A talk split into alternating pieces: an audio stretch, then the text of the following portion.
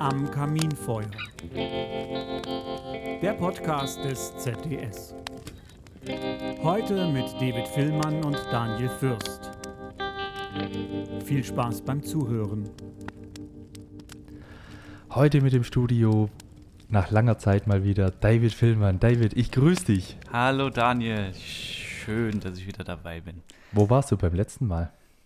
Ich war leider, ich war leider verhindert, was aber nicht so tragisch ist, weil dann konnte ich mir auch mal den Podcast von außen anhören und ähm, auch mal genießen einfach nur. Es hat äh, super viel Spaß gemacht, mit dem Kollegen Norman Weger den Podcast aufzunehmen. Äh, es war etwas ungewohnt, daher bin ich jetzt froh, wieder in gewohnten Gefilden zu sein, mit dir im Mhm. Studio am Kaminfeuer. Äh, ja, Schön, ich, uns über ak Sollen wir uns über aktuelle Themen unterhalten oder nicht so aktuelle? das weiß ich nicht. Ähm, ich glaube, es wäre ganz schön, wir, wir haben ja ähm, jetzt, wo die Folge online geht, quasi den 12. Dezember und alles geht so Richtung äh, Weihnachten. Alle sind im Vorweihnachtsstress, kaufen Weihnachtsgeschenke und dann kommt ja jetzt bald auch diese besinnliche Zeit. Und da würde ich ungern jetzt äh, zwischen den Jahren nochmal eine Podcast-Folge veröffentlichen. Deswegen ist es so, meines Erachtens auch so ein bisschen Zeit, so zurückzublicken, was uns dieses Jahr beschäftigt hat. In der ruhigen Adventszeit einfach nochmal Revue passieren lassen, was dieses Jahr so war. Genau, dass die Leute dann äh, an Weihnachten dann an ihrem Kaminfeuer sitzen und hören können, was dieses Jahr im Schornsteinfegerhandwerk so abging, aus unserer Sicht. Also, cool, das heißt, wir machen eine Zusammenfassung all unserer Podcast-Folgen. das äh, können wir von mir aus Nee, machen. das würde den, würde den Rahmen sprengen, Ja. glaube ich. kurz anreißen. Du könntest ein hatten- Zwei-Minuten-Statement pro Podcast-Folge machen. Das wird wahrscheinlich gehen. Ja, ja. Aber wir hatten tatsächlich, ähm, jetzt lass mal überlegen, wir hatten ziemlich viele coole Podcast-Folgen tatsächlich, auch mit einer sehr hohen Reichweite. Ähm, und eine ist mir ganz besonders noch in, in Erinnerung, das war Anfang vom Jahr. Äh, da ging es um Fachkräftemangel, Meistermangel. ja, Wir haben das Thema ja angestoßen tatsächlich, Ja. also auch gegenüber äh, Behörden, ähm, haben auch darauf gedrängt, beziehungsweise auch gesagt, dass wir da auf ein Problem zusteuern. Äh, weiß ich noch ganz genau und haben dann äh, Zahlen äh, zusammengetragen, also von der Bayerischen Versorgungskammer und der Ausbildungskasse und haben uns einfach mal so den demografischen Wandel, also die demografische Struktur in unserem Handwerk angeguckt und haben dabei ja festgestellt, dass äh, in den nächsten 10 bis 12 Jahren gar nicht mehr alle Bezirke besetzt werden können. Ja, Ähm, das war ziemlich aufregend. Da war ja auch dann diesbezüglich, ich glaube, das hat sogar fast schon letztes Jahr angefangen, aber konkret wurde das dann dieses Jahr erst. Weil dann hat sich ja dann ähm, auch der Bund-Länder-Ausschuss damit beschäftigt, richtig? Das war auch dieses Jahr. ja. Bund-Länder-Ausschuss. ähm, und die haben ja quasi intern auch so eine, eine Arbeitsgruppe gegründet, Mhm. äh, die sich mit Fachkräftemangel, Meistermangel, Besetzung von Bezirken beschäftigt Ja. ähm, und kommen ja zu dem gleichen Ergebnis wie wir. Ja. Also, dass da in den nächsten 10, 12 Jahren wirklich ein Problem auf uns zukommt.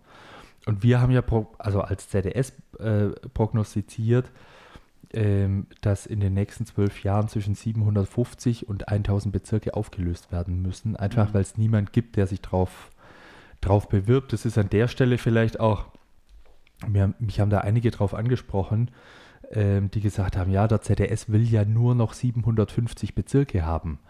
Das heißt, nee, nee, also äh, wir Mhm. wollen nicht nur 750 Bezirke, sondern wir haben quasi ausgerechnet anhand der Datenlage, die uns vorliegt, dass 750 bis 1000 Bezirke aufgelöst werden müssen, einfach weil es niemand gibt. Das ist nämlich ein entscheidender Unterschied.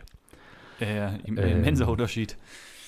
Ja, ja, Und- genau. Und äh, ich, ich weiß, manche haben sich da am Anfang äh, vom Jahr noch massiv dagegen gewehrt und gesagt, wir haben keinen Fachkräftemangel etc. Äh, mittlerweile, glaube ich, ist es äh, überall durchgedrungen, dass das so ist. Hoffe ich zumindest. Also es bringt auch nichts, die Augen vor solchen äh, Problemstellungen zu verschließen.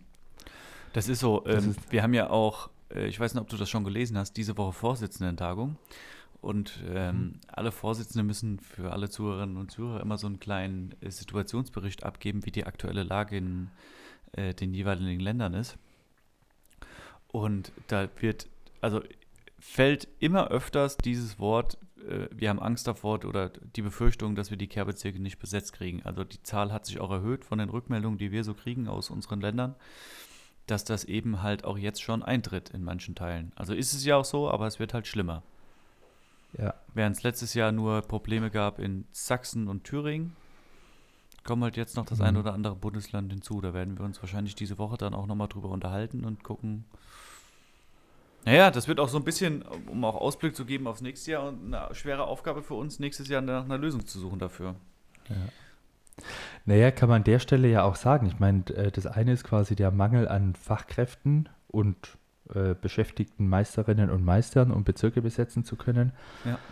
Das andere ist der Wegfall von Öl- und Gasfeuerstätten, äh, wo ja jetzt aufgrund von dem äh, Krieg gegen die Ukraine noch schneller vorangeht, als, äh, als wir es ursprünglich gedacht haben. Ähm, das heißt, wenn wir da nicht zügig in die Pötte kommen, ähm, dann haben wir echt ein Problem. Also ich will da jetzt keine Schwarzmalerei betreiben, um Gottes Willen. Also es gibt da ganz viele wirklich sehr gute Ansätze und Ideen. Äh, ich glaube halt, wir müssen in, in der jetzigen Zeit mutig sein und stark sein, unsere Vorstellungen halt zu formulieren und dann auch umzusetzen. Ja. Gemeinsam mit der Politik. Und da muss man manchmal auch, äh, braucht ein bisschen Ellbogen, ähm, vor allem gegenüber anderen Verbänden. Also dass die das nicht witzig finden, kann ich nachvollziehen, aber äh, immer dieses, wir müssen gemeinsam mit allen und dem, weiß ich nicht, ob das äh, immer der richtige Weg ist. Ich glaube, äh, an der einen oder anderen Stelle muss man auch einfach Durchsetzungsstärke beweisen.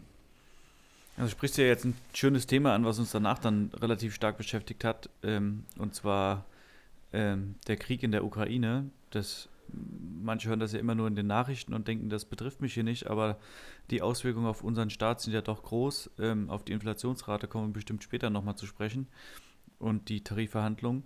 Aber was ja in erster Linie losging, ist ein erbitterter Kampf um äh, Energie. Und der Mhm. hat das Schornsteinfegerhandwerk dieses Jahr tatsächlich sehr stark geprägt. Und ähm, äh, die Bundesregierung, und das merken wir, seit dieser Krieg losgeht und dieser Krieg auch um Energie stattfindet, dass da ein enormer Druck hinter ist, dieses Problem zu beseitigen, weil es halt eben groß ist. Ich weiß noch, wir haben ähm, uns ganz viel ja in Deutschland auch um die Energieversorgung unterhalten, ob wir die überhaupt noch sicherstellen können. Da war dann zwischenzeitlich das Thema Gasspeicher zu füllen und da war quasi jedes Prozent Gaseinsparung notwendig. Und da sucht die Politik nach Lösungen. Also angefangen von dem Einbau von Wärmepumpen oder weg von dem Wegfall insgesamt von fossilen Energieträgern bis hin zu energieeinsparenden Maßnahmen, wie wir die jetzt haben äh, im Zuge dieser Heizungsprüfung und Heizungsoptimierung. Mhm. Und ich glaube, da ist ein Riesenmarkt da und wir als Schornsteinfegerhandwerk können da einen ganz, ganz großen Beitrag zu leisten. Und da müssen wir mutig genug sein, das sagst du schon zu Recht, ähm, Forderungen zu formulieren, Ideen zu entwickeln. Wir müssen auch ein bisschen selbst dazu bereit sein, so einen Veränderungsprozess mitzumachen, weil wenn wir uns da nicht mit verändern, dann findet das halt ohne uns statt. Und Schornsteinfeger wird ein traditionsreicher Beruf in der Geschichte sein und eben kein innovativer Beruf für die Zukunft. Ja, also ich kann das ja erzählen. Ich war äh, letzte Woche in Berlin im Deutschen Bundestag, ähm, habe da mehrere Gespräche geführt, weil als ZDS wollen wir in diesen Wärmepumpenmarkt. Weil das quasi eins der großen Bausteine ist, um quasi den Wegfall von Öl- und Gasfeuerstätten kompensieren zu können.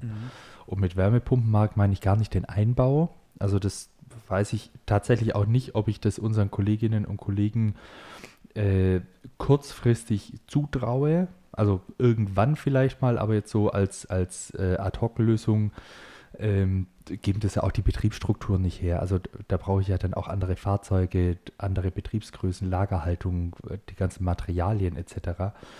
Äh, Glaube ich nicht. Aber die regelmäßige Überprüfung und gegebenenfalls kleine Wartungsarbeiten traue ich unseren Kolleginnen und Kollegen schon zu. Und äh, ich glaube, wir müssen daran auch festhalten und müssen vor allem gucken, dass wir äh, gelistet werden äh, als, als Beruf, die zugelassen sind für die Fortbildungsprüfung äh, für Wärmepumpen. Mhm. Äh, da stehen wir momentan noch nicht drauf und ich glaube, das brauchen wir. Und äh, deswegen haben wir Ges äh, Gespräche geführt mit Politik. Und Ja, also die Notwendigkeit ist da schon sehr groß und die erste Frage, die mir fast alle Politikerinnen und Politiker stellen, ist, naja, Herr Fürst, jetzt äh, geben Sie mal ein Statement ab, wie stehen Sie denn zum Wegfall von Öl- und Gasfeuerstätten? Weil natürlich die Sorge groß ist, dass wir als Schornsteinfegerhandwerk Klientelpolitik betreiben und Mhm. jetzt versuchen, an Öl und Gas festzuhalten, ganz krampfhaft. Na klar, der Politiker hat ja den Auftrag dafür zu sorgen, dass das ähm, wegfällt und da Einsparmaßnahmen da sind. Und dann liegt das natürlich Genau, bei uns und- nahe. Also ist dasselbe Genau, Thema mit dem Holz ja auch.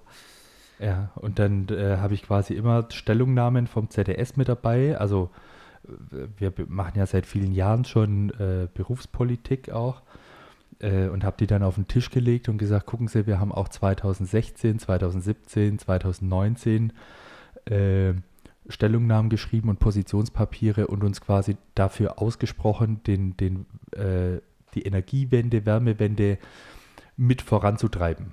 Also wir wollen jetzt nicht, wir sind nicht hier, um zu sprechen, wie man möglichst lange an Öl- und Gasfeuerstätten festhalten kann. Wir sind hier, um Klimawandel mitzugestalten, in bester Hoffnung, dass wir hinterher irgendwo unseren Platz finden werden. Und da hoffen und vertrauen wir auf die Politik, dass wir quasi nicht hinten runterfallen. Mhm. Und das ist quasi immer so der Einstieg in ein gutes und ein offenes Gespräch, äh, das dann auch sehr lösungsorientiert äh, stattfindet. Glaubst du, wenn du da jetzt gesagt hättest, wir würden an Öl- und Gasfeuerstätten gern festhalten, dass das Gespräch Ja, natürlich. ist das sofort beendet wahrscheinlich, oder? Also die Aufmerksamkeitsspanne ist dann.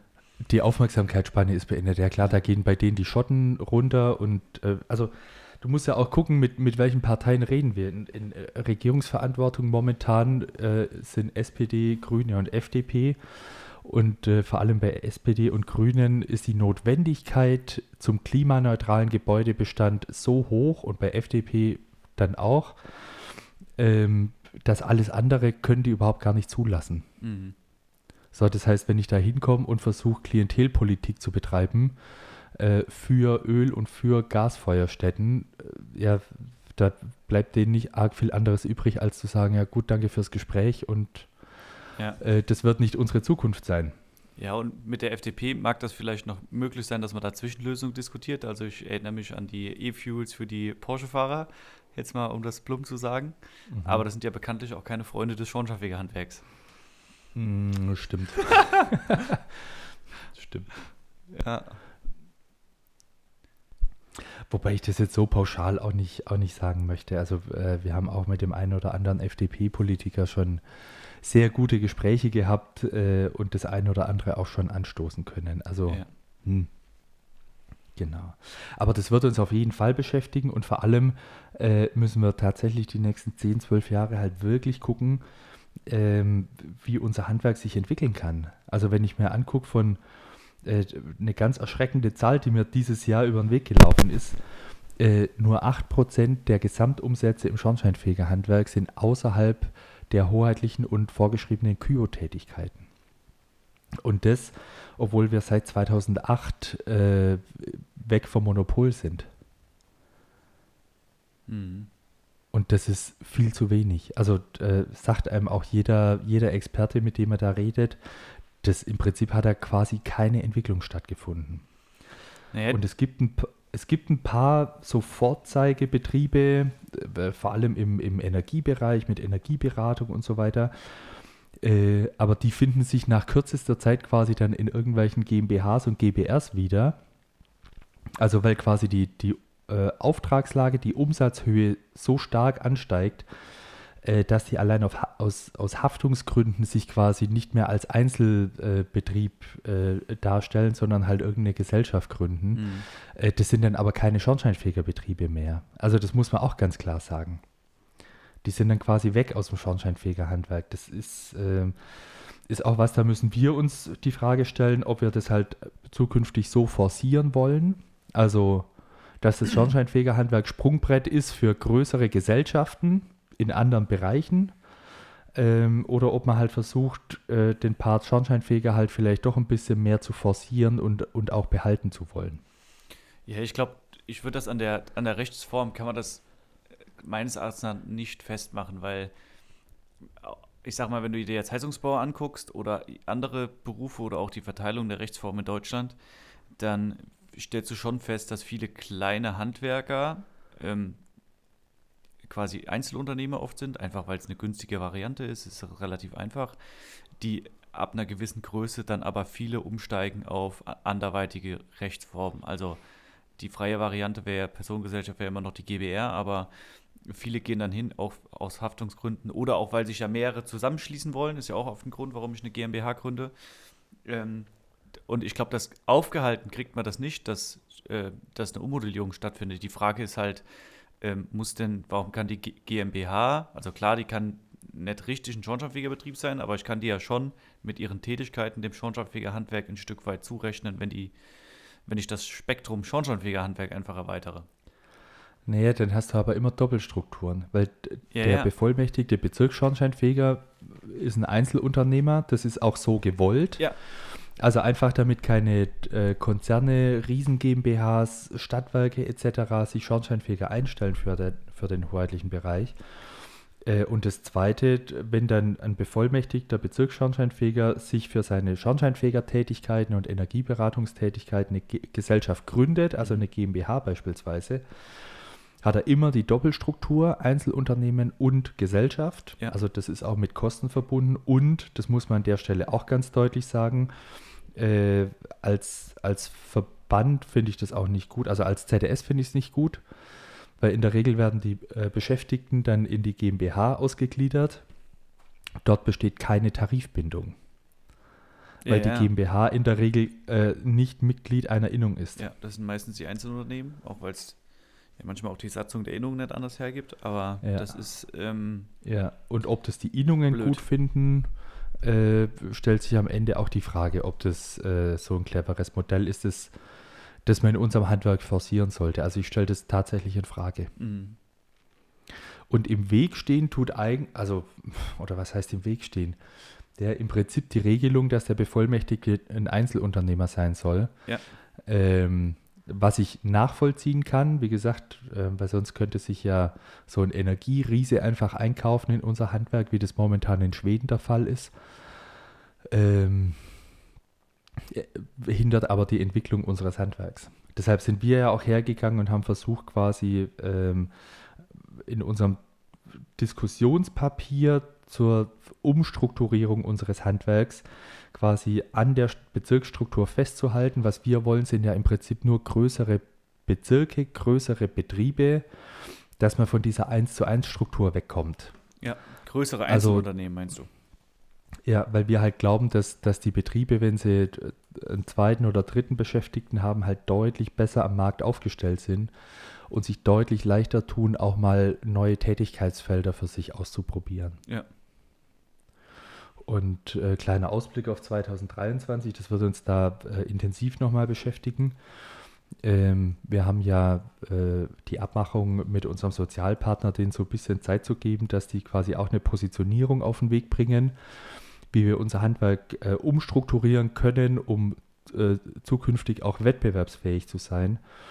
Und äh, die waren da ein bisschen hinterher, haben uns aber äh, zugesichert, da quasi auch an einer Position zu arbeiten.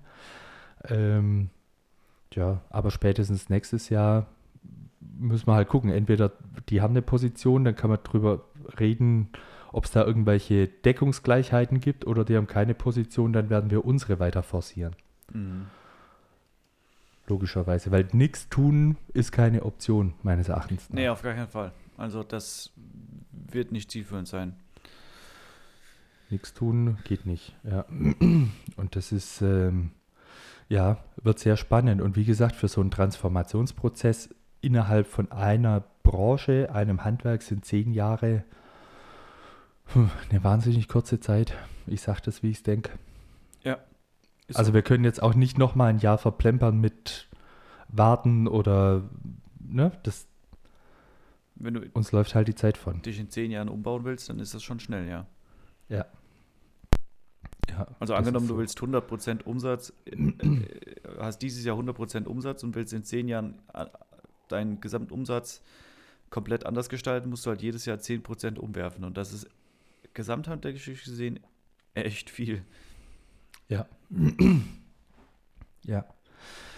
Das heißt, spätestens 2023 ähm, legen wir da auch wieder los. Ähm, ja, auch im Dialog mit Behörden, im Dialog mit der Politik, im Dialog mit unserem Sozialpartner. Im besten Fall finden wir ja gemeinsam äh, einen Weg, den wir zukünftig äh, beschreiten können. Also Mhm. strukturelle Änderungen, um einfach eine Entwicklung äh, in unserem Handwerk herbeizuführen. Ja. Das wäre so meine Wunschvorstellung tatsächlich. Äh, und inwiefern das funktioniert, muss man da mal gucken. Stimmt.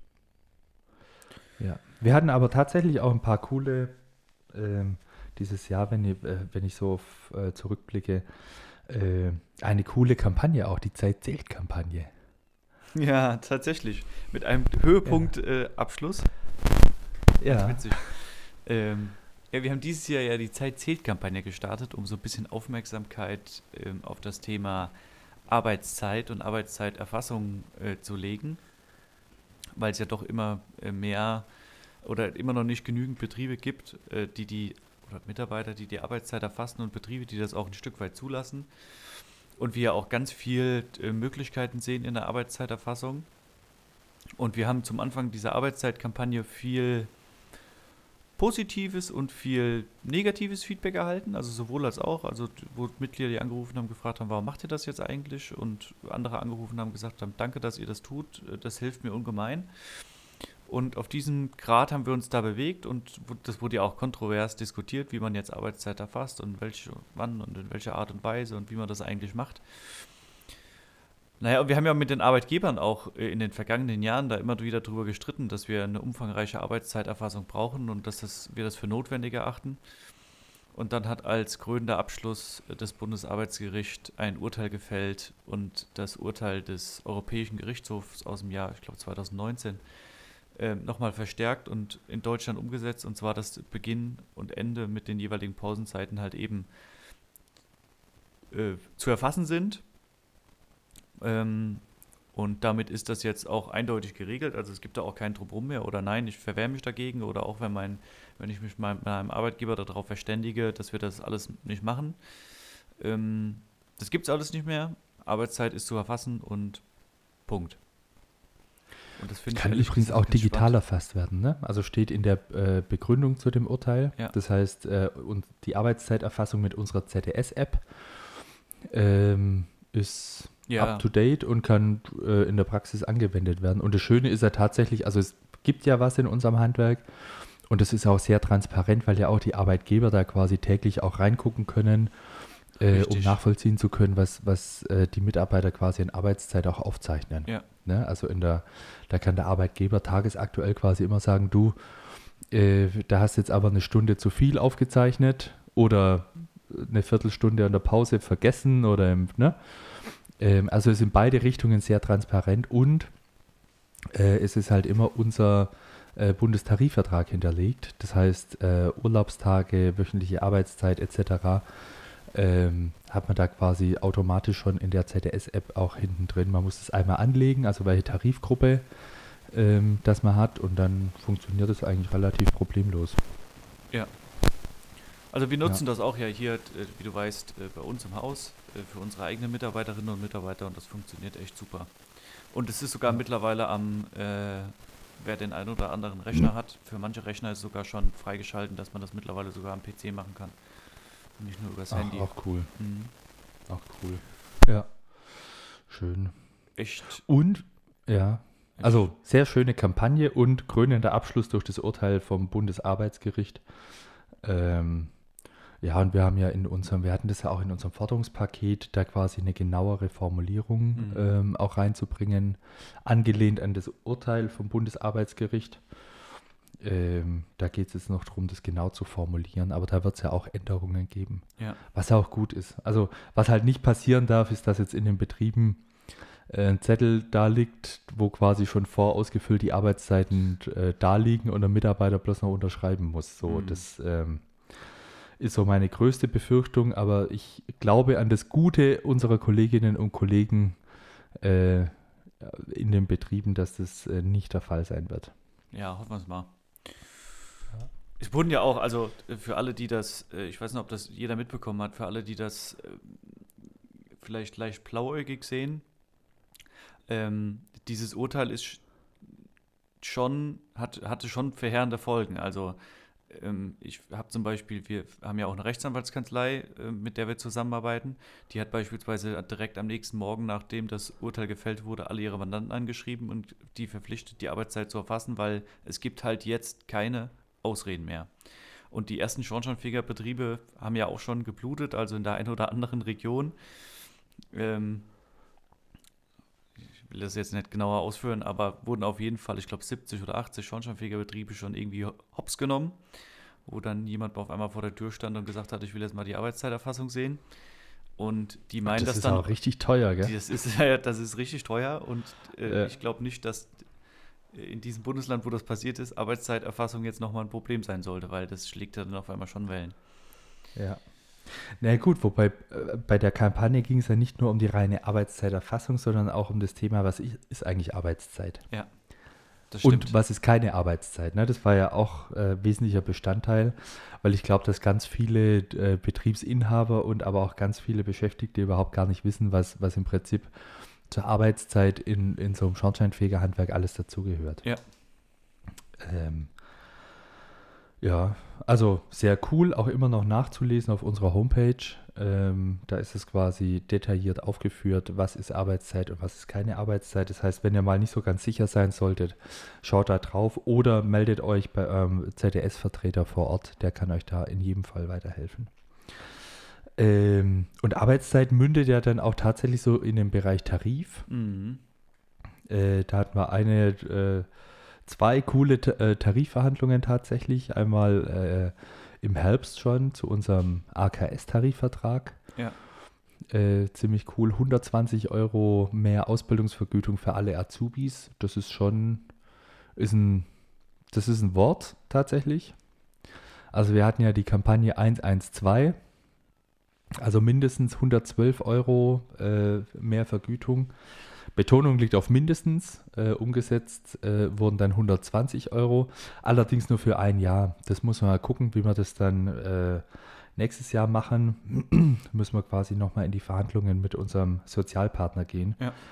Ähm, hat man auch gemacht, weil da viele andere Dinge so ein bisschen noch mit reinspielen. Also es geht da auch um äh, nicht nur um die Azubi-Vergütungen, sondern auch um die Ausbildungskostenausgleichskasse. Es geht darum, äh, Diskussionen, Beitragsdeckelung für große Betriebe, Energieberaterbetriebe und, und, und. Also, ja. Es sind einfach noch ein paar Fragen offen, die wir nochmal ausführlicher diskutieren müssen. Gibt es noch viele offene Fragen, die man klären muss. Und weil die eben noch nicht geklärt waren, hat man gesagt, okay, wir machen nur für ein Jahr. Und tatsächlich, der Tarifvertrag wurde äh, geschlossen. Äh, wir haben einen Antrag auf allgemeinverbindliche Erklärung gestellt. Da war jetzt kürzlich auch äh, der Tarifausschuss vom Bundesarbeitsministerium mit bef äh, befasst. Und äh, auch die allgemeinverbindliche Erklärung ab 1.1.23 ist sicher und wird so kommen. Sehr cool. Genau. Mindestlohntarifvertrag haben wir auch. Ach stimmt, den haben wir auch noch gemacht. Auch gemacht. Auch cool. Also auch der Branchenmindestlohn wird steigen ab nächstem Jahr und auch übernächstes Jahr. Ähm, da müssen wir noch den Antrag auf allgemeinverbindliche Erklärung stellen. Mhm. Das haben uns die Arbeitgeber zugesichert. Ähm, Gehe ich von aus, dass wir das in diesem Jahr noch zumindest auf den Weg bringen können. Ja. Und äh, genau. Und wir hatten unseren Bundestarifvertrag. Auch sehr spannend. Ja, die mit Abstand. Wobei gestartet, hm? Gestartet war es mit dem, haben wir mit dem Friedensangebot. Ja, also ich weiß, ja, ja, also ich fand diese Tarifkampagne wirklich bedeutend schwerer und anstrengender, ähm, als das in den letzten Jahren der Fall war. Also ich meine, mittlerweile haben wir ein paar Tarifverträge unterschrieben für zwei.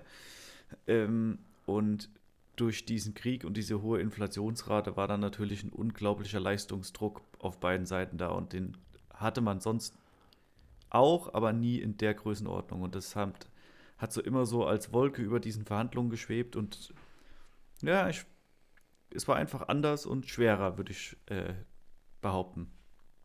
Und ich bin aber trotzdem äh, zufrieden mit dem Ergebnis, was wir erzielt haben. Also ich glaube, äh, wir brauchen uns nicht zu verstecken, wenn ich mir die Gewerkschaftsabschlüsse oder die Abschlüsse der anderen Branchen so anschaue, da sind wir echt gut und oftmals auch drüber. Ähm, die, die vielleicht mehr Prozente haben als wir, die haben irgendwelche Tricks angewendet, die dann im Kleingedruckten stehen, oftmals auch. Äh, und von daher brauchen wir uns in der Tat nicht verstecken. Das war ein richtig guter Abschluss. Für die ja, verstecken brauchen wir uns nicht. Äh, man muss aber schon ganz deutlich auch sagen, das Problem, also Problem jetzt zu sagen, das ist die äh, wirtschaftliche Lage und hohe Inflation. Ja, mag sein, das spielt da auch immer noch mit, wobei auch so aus der Vergangenheit haben wir oft zurückgesteckt. Also wenn die wirtschaftliche Lage unsicher war, haben wir gesagt, okay, dann machen wir jetzt mal ein bisschen, hm, muss man abwarten. Und wenn die wirtschaftliche Lage wirklich sehr, sehr gut war, ähm, war die Bereitschaft der Arbeitgeber jetzt auch nicht so groß zu sagen, Mensch, jetzt habt ihr die letzten Jahre da ja. zum Wohle für unser Handwerk auch mal zurückgesteckt, jetzt äh, gleichen wir das wieder aus. Also es ist immer ein Kampf und, und das quasi auf eine, auf eine wirtschaftliche Lage zurückzuführen, ist mir zu einfach tatsächlich.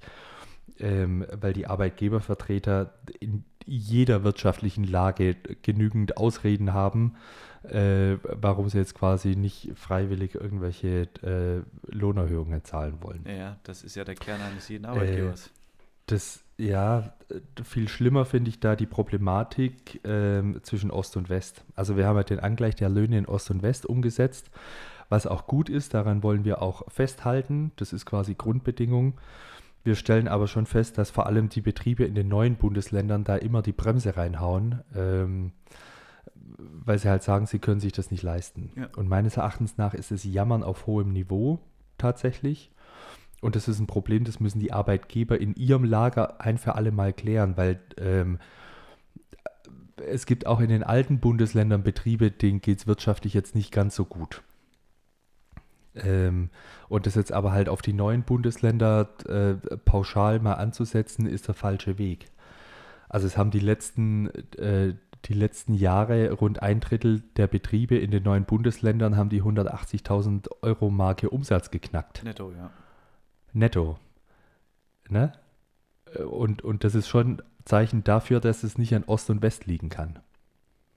Ja, es gibt auch schon Betriebe, die, denen geht es da gut. Ja, und also ich kenne auch ein paar Betriebe, denen geht es wirklich gut. Und dann zu sagen, boah, der arme Osten und so, das, also ganz ehrlich, äh, über 30 Jahre nach der Wende da immer noch äh, diese Karte zu ziehen, ist, also wen wollen die eigentlich verarschen? Also es gibt halt in Deutschland einfach, also das ist ja nicht nur im Schotterveganwerk so, wirtschaftlich starke und wirtschaftlich etwas schwächere Regionen.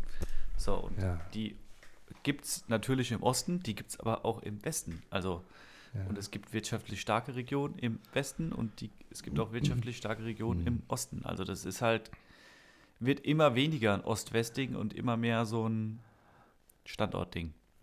Ja, das ist so. Also, zum Glück, ich weiß, es gibt auch, jetzt muss ich mal eine Lanze brechen, es gibt auch in den, in den neuen Bundesländern äh, Innungsfunktionsträger, ähm, die das erkannt haben und die dann auch sagen, Mensch, jetzt, wir können uns das leisten, Lohnerhöhung ist wichtig, wir haben Fachkräftemangel und äh, jetzt machen wir das mal und die äh, 20 Euro im Monat tun uns jetzt auch nicht weh. Also zum Glück gibt es da auch sehr viele vernünftige äh, Innungsfunktionäre in Verantwortung. Es gibt aber halt auch wirklich äh, sehr unverantwortliche. Mhm. Ja, du lachst. Ne? Also eigentlich lag mir ein anderer Begriff auf der ja, Zunge, äh, aber wenn ich das wieder sage, kann ich mir hinterher wieder eine emotionale Rede anhören. Das äh, mag ich auch nicht. Ähm, ja, aber ich glaube, mit dem Begriff unverantwortlich habe ich ausgedrückt, was ich meine. Ja. ja. Trotzdem ist es eine Problematik, was die Arbeitgeber für sich irgendwann mal klären müssen. Mhm. Also dieses, es ist kein Ost-West-Ding mehr. Das ähm, glaube ich, braucht man nach 30 Jahren Wiedervereinigung auch, äh, muss man das irgendwann mal beiseite legen. Ja. Ja. Trotzdem zu unserem Tarifabschluss, ich finde gut, Inflationsausgleich haben wir geschafft, also für die Jahre 23 und 24. Mhm. Ähm, ja, wir haben es 2 Euro mehr für die Tarifgruppe 6 konnten wir nicht umsetzen. Die kriegen ein bisschen mehr Lohnerhöhung. Ja, finde ich schade, aber ist jetzt auch kein, kein Beinbruch. Müssen wir halt dranbleiben. Ne? Ähm, Bundestarifvertrag ist ja immer ein Entwicklungsprozess über mehrere Verhandlungsrunden hinweg. Ähm, so grundsätzlich ist die Forderung gut und richtig. Wir werden die beim nächsten Mal wieder aufnehmen. Arbeitskreis BU-Versicherung konnten wir umsetzen. Finde ich auch sehr spannend, auch sehr wichtig, dass wir das Thema mal zumindest diskutieren und dann gucken, ähm, ob wir zusammenkommen, ob wir die offenen Fragen klären können und ob wir es umsetzen wollen. Ja, keine Einigung gab es äh, im Bereich Pensionskasse, also Laufzeitverlängerung. ähm, ja, da muss man ernsthaft die Frage stellen, ob die Arbeitgeber an der PKS weiter festhalten wollen. Also sie sagen zwar ja, äh, handeln aber anders. Also von daher kann man das durchaus mal ernsthaft auch äh, hinterfragen. Wir sehen uns ja auch quasi gleich in St. Augustin, um das nochmal zu diskutieren. Also es sind ja noch ein paar, Ja, paar Dinge einfach offen. Ähm, Ja. Auch weil wir uns, wir haben ja wahnsinnig viele Anfragen erreicht zur Einmalzahlung. Das werden wir gleich alles nochmal thematisieren und äh, dann auch nochmal alle Mitglieder informieren ausführlich. ja, und Schulungstage haben wir auch diskutiert, ähm, wird auch auf Arbeitgeberseite. Die haben das erkannt, dass, dass da ein Problem da ist und ein Ungleichgewicht bei den tariflichen Schulungstagen. Äh, die können das halt nicht umsetzen, weil das äh, Länderhoheit ist. Aber ja, werden wir auch besprechen und weiterhin dranbleiben. Ja. An sich ein guter Abschluss. Ich bin auch zufrieden. So Also- kann man das stehen lassen. Besser ja. geht immer. Also, ähm, ich sag mal, nach oben hin sind ja keine Grenzen offen. Jeder will immer das meiste für sich und einen selber. Realistisch ist das aber, war das echt gut. Ja. Ich freue mich auf die nächste Tarifrunde. Jetzt schon. Ja, Und das ist gut. ich habe da, je- ich hab da jetzt schon richtig Bock. Ich habe mir auch viele Notizen gemacht. Ja, Ähm, ja, um das beim nächsten Mal quasi nochmal auf den Tisch zu knallen. okay. Das ist gut. Ja. Ich Hm? freue mich auch. Also, es ist ja notwendig. Und von daher freue ich mich darauf, dass es bald weitergeht. Ja. Ein bewegtes Jahr, David. Wir haben echt viel gemacht, In der Tat. viel umgesetzt. Und Ja. ich, ich glaube, es geht mit äh, Vollgas ins Jahr 2023. Wie gesagt, die äh, Wegfall von Öl- und Gasfeuerstätten, ähm, vielleicht kleine strukturelle Änderungen in unserem Beruf, äh, Ausbildungsverordnung, Wärmepumpe, äh, das sind alles so Themen, die werden uns nächstes Jahr beschäftigen. Ähm, ja, und jeder, der da mehr wissen möchte, kann aufmerksam unsere Fachzeitschrift lesen, äh, Rundschreiben, E-Mails oder auch in der ZDS-App alles nachlesen. Richtig. Ja, Daniel. Dann wünsche ich dir, also ich hoffe, wir sehen uns nochmal, aber ich wünsche dir und äh, alle unseren Zuhörerinnen und Zuhörer eine wunderschöne und besinnliche Weihnachtszeit. Ähm, genießt die Zeit zwischen den Jahren, kommt gut ins neue Jahr und wir hören und sehen uns im nächsten Jahr wieder. Ab nächste Folge ist am 23. Dre- Januar, genau, richtig? 23. Januar. Wir machen jetzt auch eine kleine Pause, ähm, damit ähm, ihr auch ein bisschen Pause habt von uns. Und sehen uns dann am 23. Januar. Geht dann die nächste Folge los mit, ja, Am Kaminfeuer. am Kaminfeuer. Bis dahin. Bis dahin. Tschüssi.